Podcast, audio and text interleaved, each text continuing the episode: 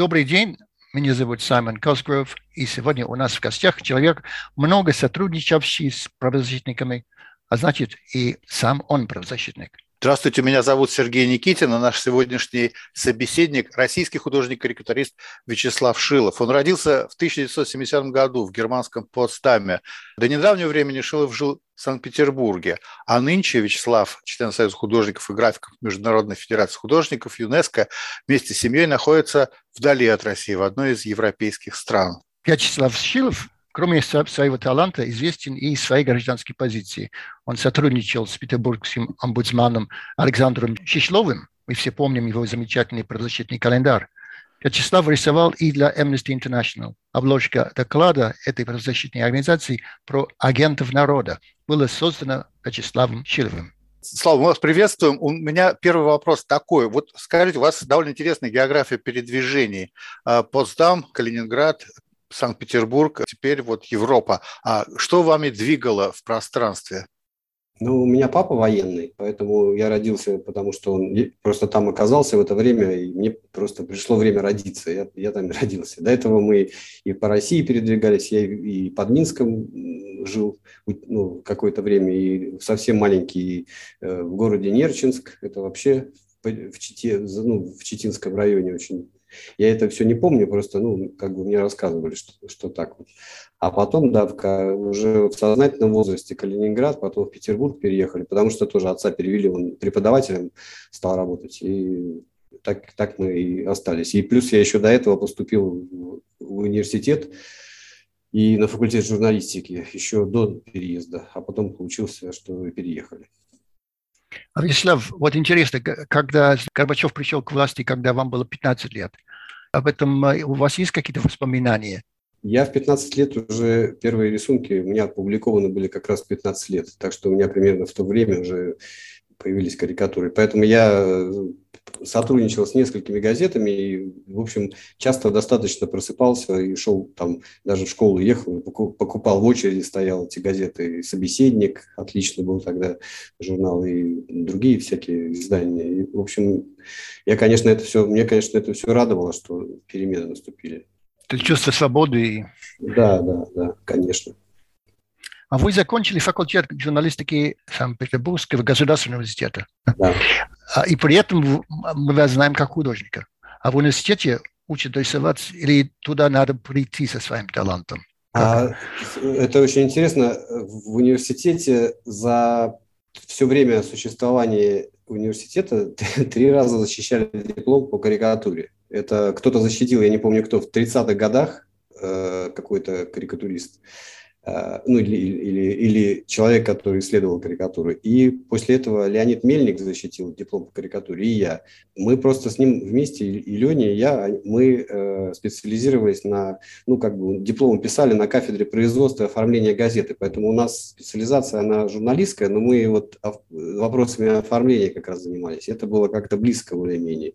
И у меня, э, в отличие там от э, ну, друзей, которые там учились, и э, студентов, э, которые сдавали тексты, меня принимали карикатуры, потому что они были фактически ну, ежедневные, в ежедневной рубрике городской. Это было как, э, я тогда называл, изобразительная журналистика. Поэтому это, в общем, считалось ну, ну тоже журналистика. А скажите, как, что вас свело, как вы начали сотрудничать с правозащитниками? Вот календарь упоминал Саймон, и я помню, что когда мы в Amnesty э, выпускали доклад, э, мы как раз думали, как бы его оформить. Я вспомнил как раз ваше имя, и э, вы очень хорошо отреагировали, быстро, и там была замечательная обложка у этого доклада. А что вас свело? Как это, какая-то история есть здесь? Ну, знаете, у меня, я, во-первых, дав- давным-давно знаю Вишневского Бориса. Мы в Невском времени вместе работали, и ну, практически мы друзья вот с 90-х годов. Вот. А с э, Александром Шишловым мы познакомились уже как бы ну, не, не из-за того, что, хотя они тоже с Борисом знакомые друзья и коллеги, параллельно. Мне, мне а, а, одна из девушек, которая с ним сотрудничает ну, в, аппарате полномоченного, она просто предложила мне, позвонила и предложила сделать первый выпуск календаря. И потом уже им так понравилось, что мы стали это делать каждый год. И, ну, в общем, это было интересно очень. Они всегда сами очень здорово креативили, придумывали все, и темы подбирали, и тексты, и получался, и со мной в процессе очень активно принимали участие. Это было сам процесс интересный и результат хороший, и поэтому это, видимо, так долго и продлилось, потому что фу, мы все старались очень хорошо. Вот. А мне, в общем, люди, которые нацелены на то, чтобы относиться к человеку как к человеку, мне всегда были по душе, симпатичны и нравились, поэтому я, в общем, с огромным удовольствием э, сотрудничал и сотрудничаю, и буду, наверное. Я так, так думаю. Интересно, там была какая-то цензура, где вы работали? То есть вы говорили, да, вы работали в многих СМИ, Невское время, Вечерний Петербург, смена, а для карикатуристов была какая-то определенная цензура когда-то? В смене работал Виктор Богорат. Э, это фантастический человек, фантастического таланта, там обладатель кучи премий международных и просто очень мудрый человек. Он сейчас, кстати, в Петербурге находится, и мне немножко, немножко тревожно за него тоже. Хотя вот он оптимизма не теряет, как-то относится к этой ситуации с иронией, которая сейчас происходит. Но, тем не менее, мы с ним каждый день практически созваниваемся. И, в общем, я спрашиваю, как дела, и рассказывает. А вот он работал в смене, и он вот этот формат э, ежедневной карикатуры задал. И э, когда появилось Невское время, меня туда пригласили, и я тоже предложил сделать рубрику по аналогии со сменой. И мы некоторое время выходили две газеты с мощными тиражами, Невское время и э, смена, и публиковали работы. Разные совершенно рисунки, события были одинаковые, мы рисовали разные, и, и, и вот у той газеты была большущая, большущая аудитория поклонников, и у той тоже. И как таковой прям цензуры, я не припомню, чтобы была цензура в то время. Может быть, я как-то сам с, э, себя в каких-то, ну, вот, э, не знаю, там, чрезмерных каких-то от вульгарностей там ограничиваю и так далее. То есть, ну, то, что я делал, э, практически на 99% всегда публиковали. То есть не было такого, чтобы это было как-то цензурировалось. Вот мы перед нашей э, беседой, перед записью мы говорили о газете «Несколько время», которую я э, регулярно покупал, э, поскольку жил в те годы под Петербургом. И вы упомянули тот факт, что там произошла смена редакторов, потому что, вот, очевидно, я покупал «Невское время» той поры, когда там был вполне разумный редактор. Вот, может быть, что-то скажете по поводу вот этого вот этого момента перехода от одного редактора к другому, это как-то на вас отразилось, если уж мы говорим о цензуре?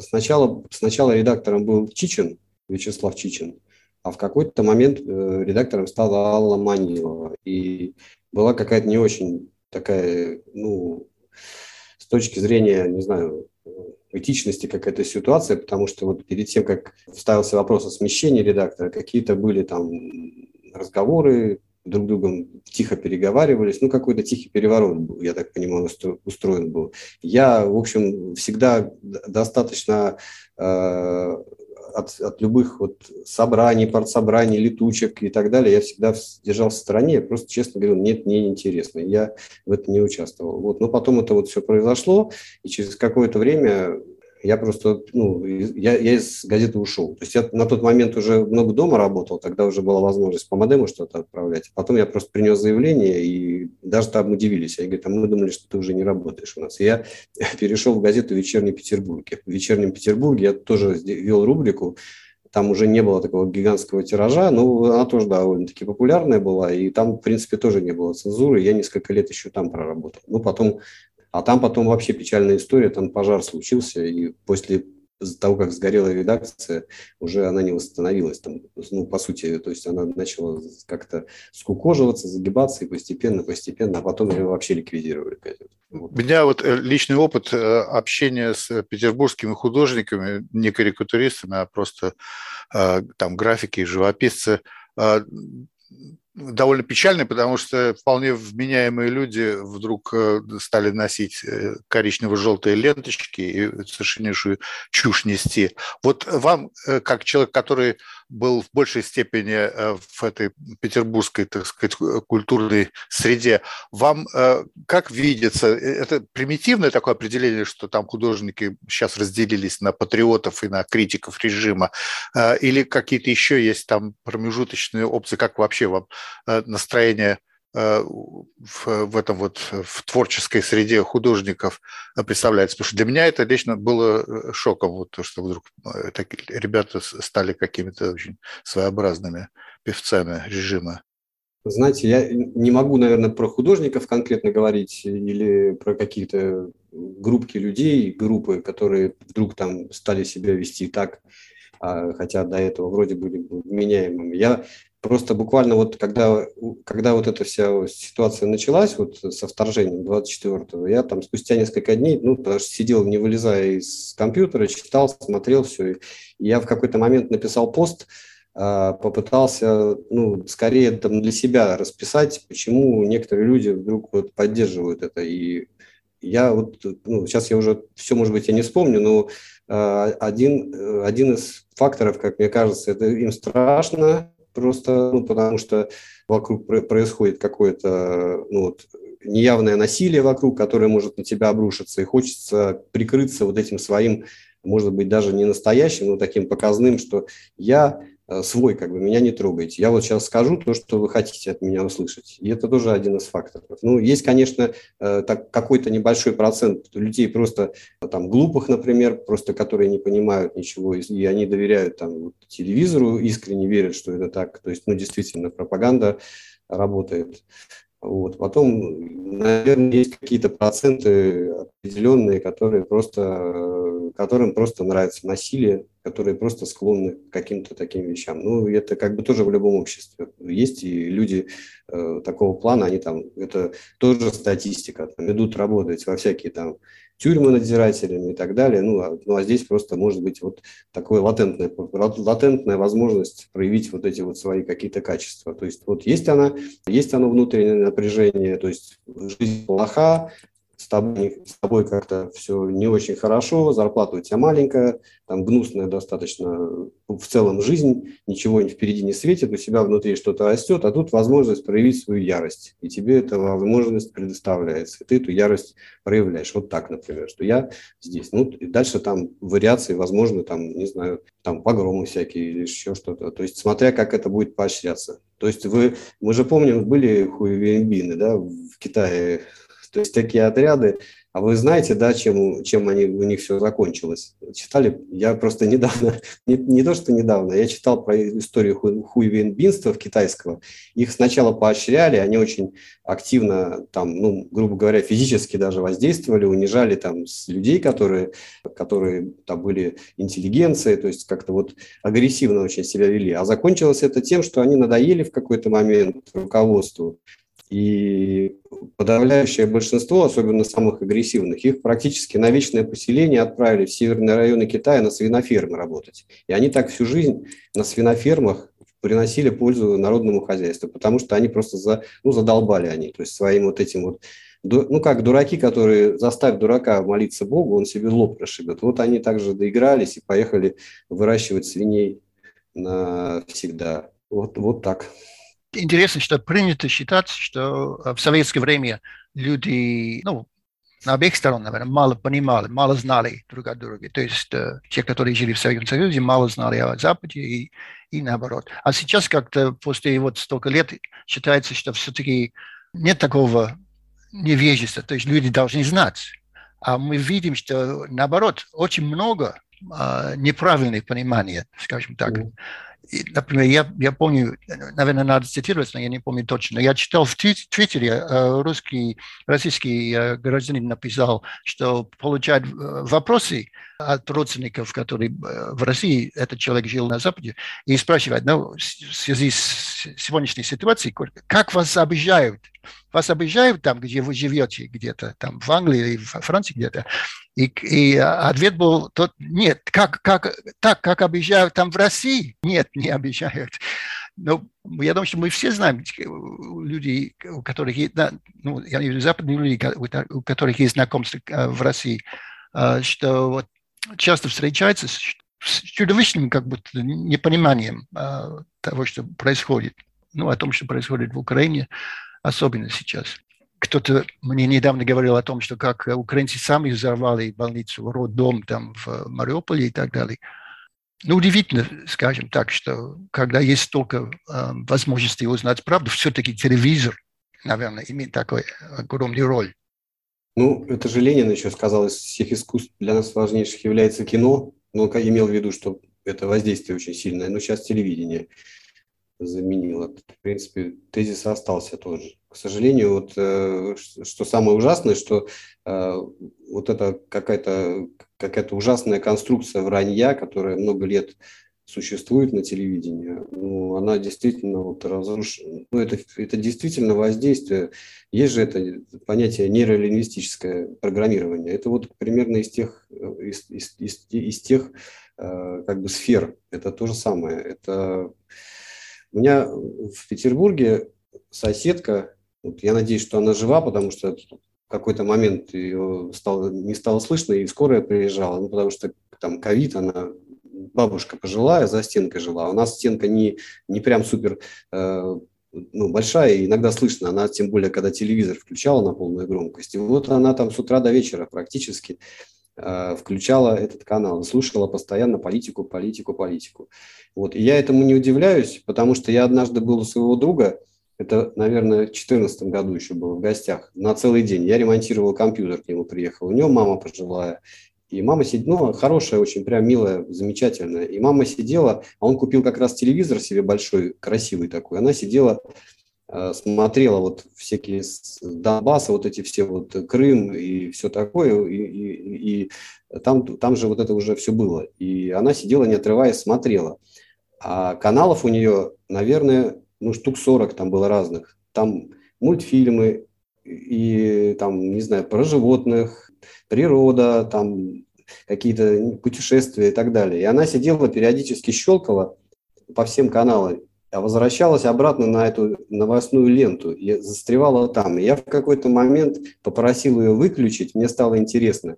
Я ну, просто спросил, можно с вами поговорю? Я говорю, я заметил, что вы сидите, смотрите, столько замечательных каналов про мотали, там, там про животных что-то интересное, там еще что-то, а вы смотрите все время вот, э, новости, а там все тревожно, там все вот нагнетается, и видно, что вам нехорошо от этого, вы, вы все равно смотрите это.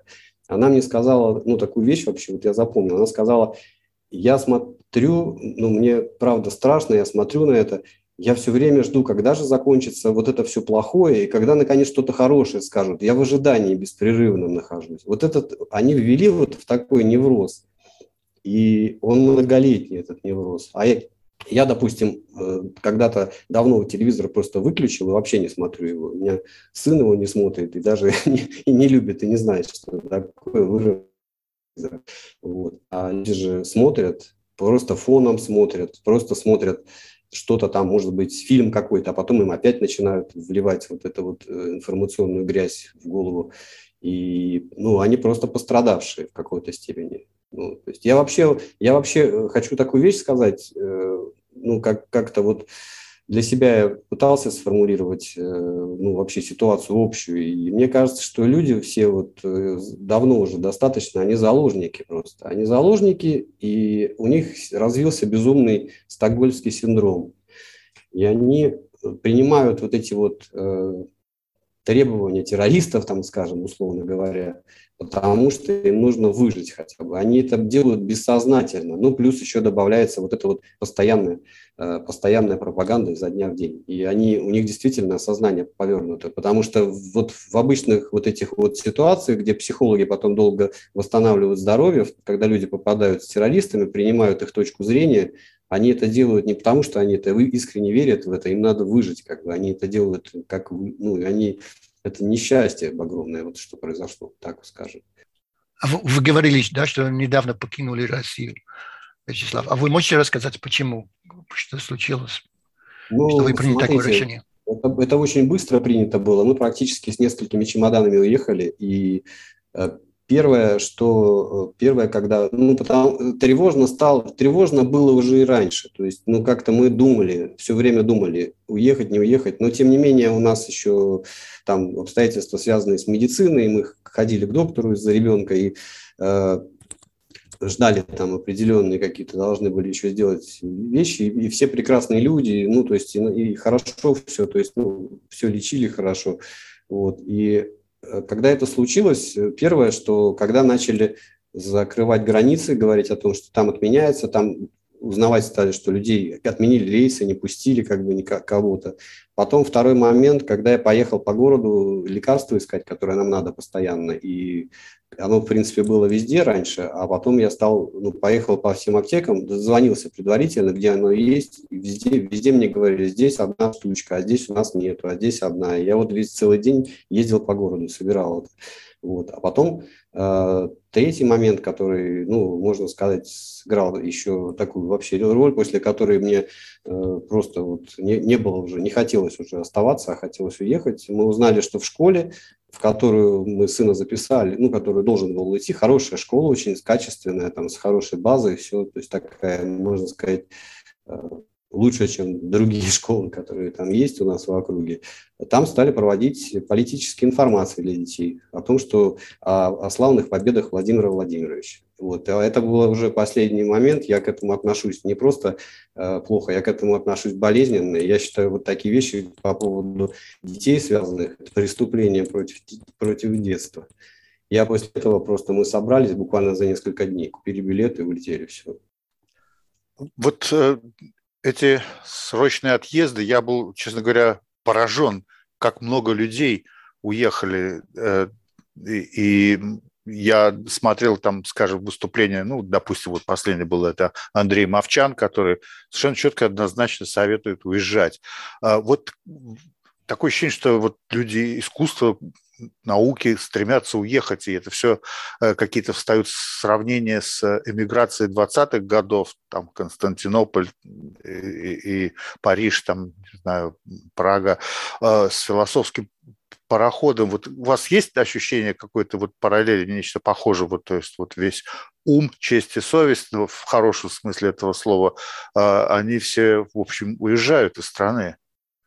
А, знаете, вот у меня это даже э, формулировка «философский пароход», она у меня возникла авто, автоматически, э, когда мы улетали. Мы улетали э, прямым рейсом в Стамбул, там дальше были пересадки, но рейс у нас был прямой из Петербурга, и мы приехали э, в аэропорт. И, кстати говоря, вот когда я был потрясен, когда мы проходили, вот, потому что нас э, нам говорили, и это правда, и это есть сейчас, и даже больше этого стало, что проверяли э, телефоны у людей, проверяли компьютеры. Э, наверное, да, но не у нас такого не было. У нас было абсолютно фантастически э, прекрасный, прекрасный отъезд. Нас там замечательная девушка оформила вот эти посадочные талоны, улыбаясь. Там женщина, которая обязана там спрашивать про вывоз валюты, она спросила, мы сказали, что все в рамках разрешенного. Она тоже пожелала счастливого пути, ничего не пересчитывали. Прошли дальше. Улыбающийся пограничник совершенно очень прям улыбаясь, все, все оформил. Они там были одни, потому что один самолет улетал в этот, в этот э, вечер. И в аэропорте, ну, в, в зале аэропорта были люди только единственные на этот рейс. И вот, это, вот этот рейс, вот я его запомнил, потому что там улетали э, в основном какие-то совершенно по, по виду интеллигентные совершенно люди, молодые, с детьми, с компьютерами, кто-то там просто с компьютером, кто-то с собакой, кто-то с котом. И вот это, ну, они все не шумели, они все сидели. Это было вот ощущение, что действительно какой-то совершенно интеллигентный э, рейс, абсолютно нетипичный. То есть просто э, и, и он был один. И когда вот все пошли на посадку, там в аэропорту никого не стало. То есть было такое, и он, он еще в Стамбул летел. Поэтому у меня, конечно, такая ассоциация просто напросилась сама собой. Я так, я так еще не видел, чтобы такие вот люди, все были очень, э, ну как бы, ну, потрясающие, потрясающе прекрасные какие-то вот эти все люди, которые улетали. А мотивация, это какая? Это значит, что вы и другие считаете, что вообще будет плохо в России в ближайшее время? Я думаю, что все напуганы происходящим, э, что э, то, что то, что происходит, и то, как себя ведет, ведут люди, которые сейчас во власти, это, ну, это какой-то, это действительно какое-то нездоровое что-то, и это пугает, э, потому что очень много какого-то сюрреализма, то есть как, ну, какой-то с каким-то дурным вкусом, и с запугиваниями постоянными, и но есть такое ощущение, будущее украли. Вот такое ощущение, что вот они будущее украли, причем они украли его у себя тоже, они как бы, ну, может, не понимают еще это, что ли. Я ведь, ну вот, если подумать, немножко наперед, то если все будет плохо, то а, будет же плохо не только у людей, которые, которых они там хватают, которые там с табличками за мир выходят и их берут за руки, зашвыривают э, в автобус и потом везут оформлять э, там штраф или какое-то тюремное заключение. Там большое, небольшое, пока непонятно. Но в какой-то момент чиновников огромная армия, полицейских огромная армия, военных огромная армия, они поймут, что у них украли все. У них было прекрасное будущее, у них э, обещали отличные пенсии, ранний выход, э, хорошая дальнейшая жизнь спокойная на пенсии.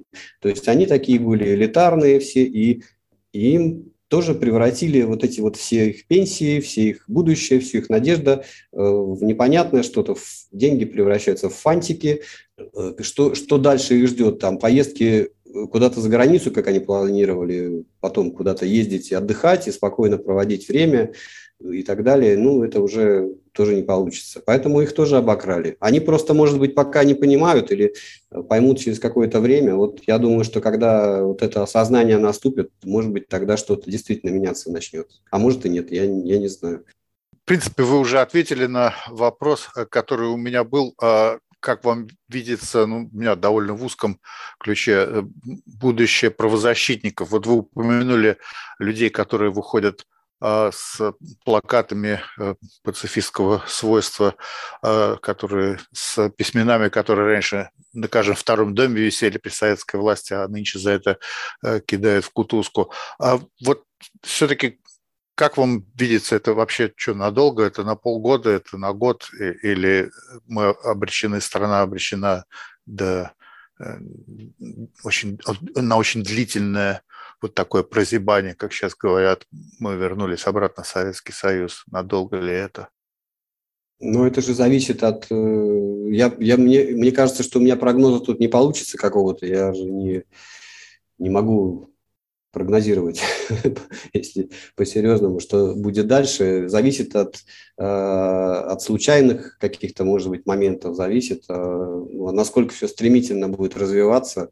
Ну, вот Сегодня переписывался с кем-то, вспоминали, что у Чаушеску, у Чаушеску уже была огромная поддержка народа румынского. 99% за день до расстрела его поддерживали. 99%. А потом все поменялось за один день.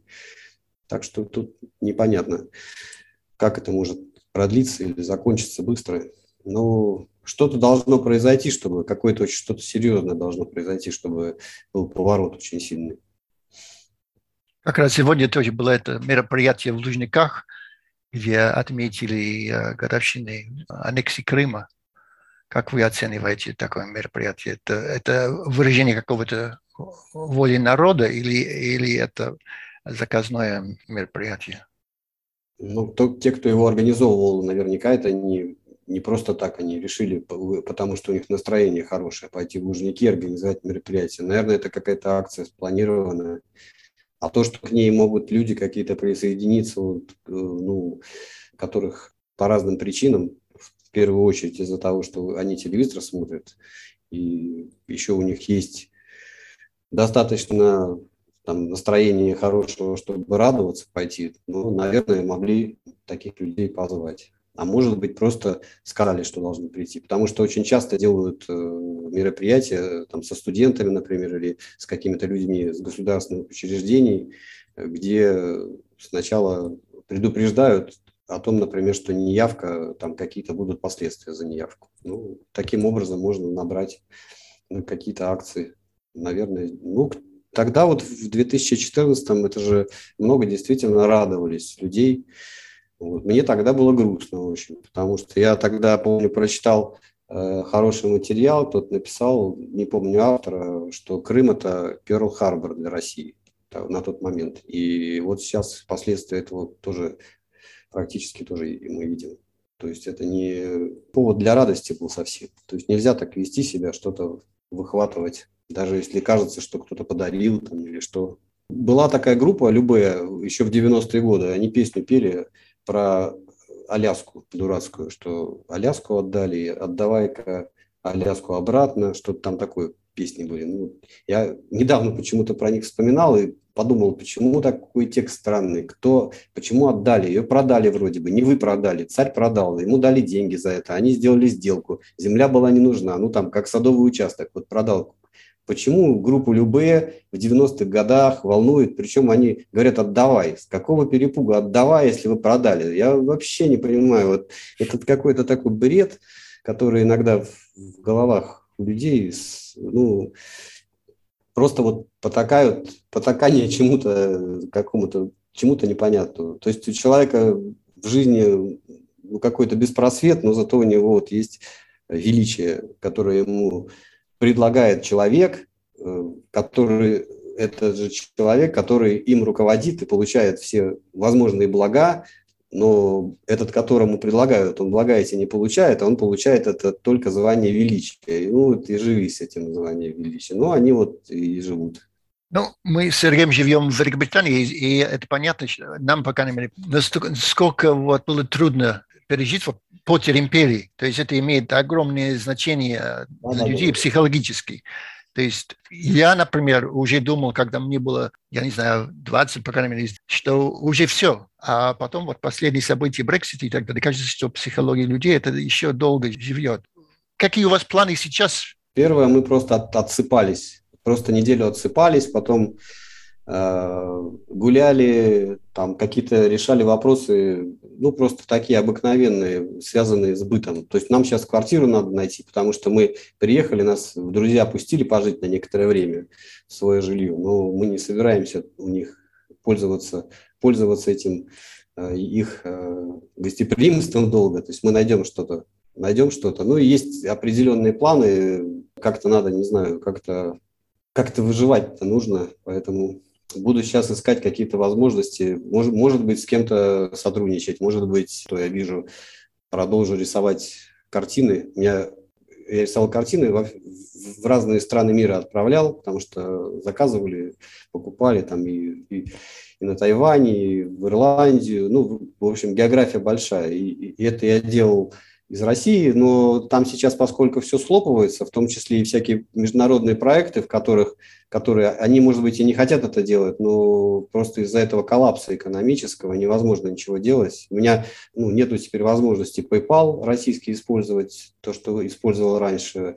На сайте Итси э, который искусством торговал, там закрыли аккаунты у россиян, потому что тоже какие-то проблемы из-за проблем с PayPal. Поэтому надо как-то вот сейчас это заниматься тем, что что-то восстановить из этого.